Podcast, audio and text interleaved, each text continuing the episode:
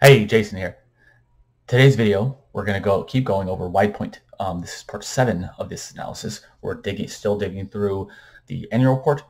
Um, if you want to see the other parts in this video, make sure to check them out there in the description below, and you can get those for free. But before we get to that, though, I need to let you know you can get this series as a podcast anywhere in the world for free on all major podcasting platforms Stitcher, Anchor, SoundCloud, Spotify, iTunes, and more. You can get this part of the I Love Value Investing podcast anywhere in the world for free.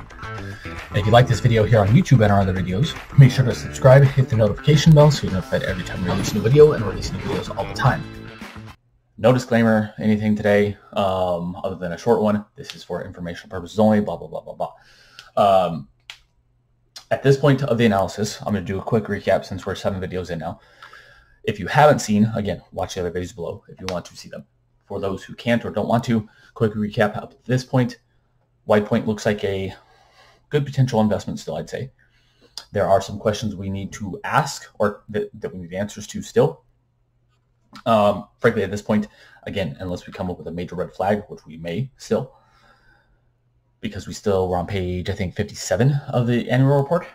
Um, we may still, if we don't, if things continue going kind of on the track they're going, whether I decide to invest in WidePoint in the portfolios I manage will come down to um, the valuation, some of the other stuff we'll get to when we get to that point, if we get to that point.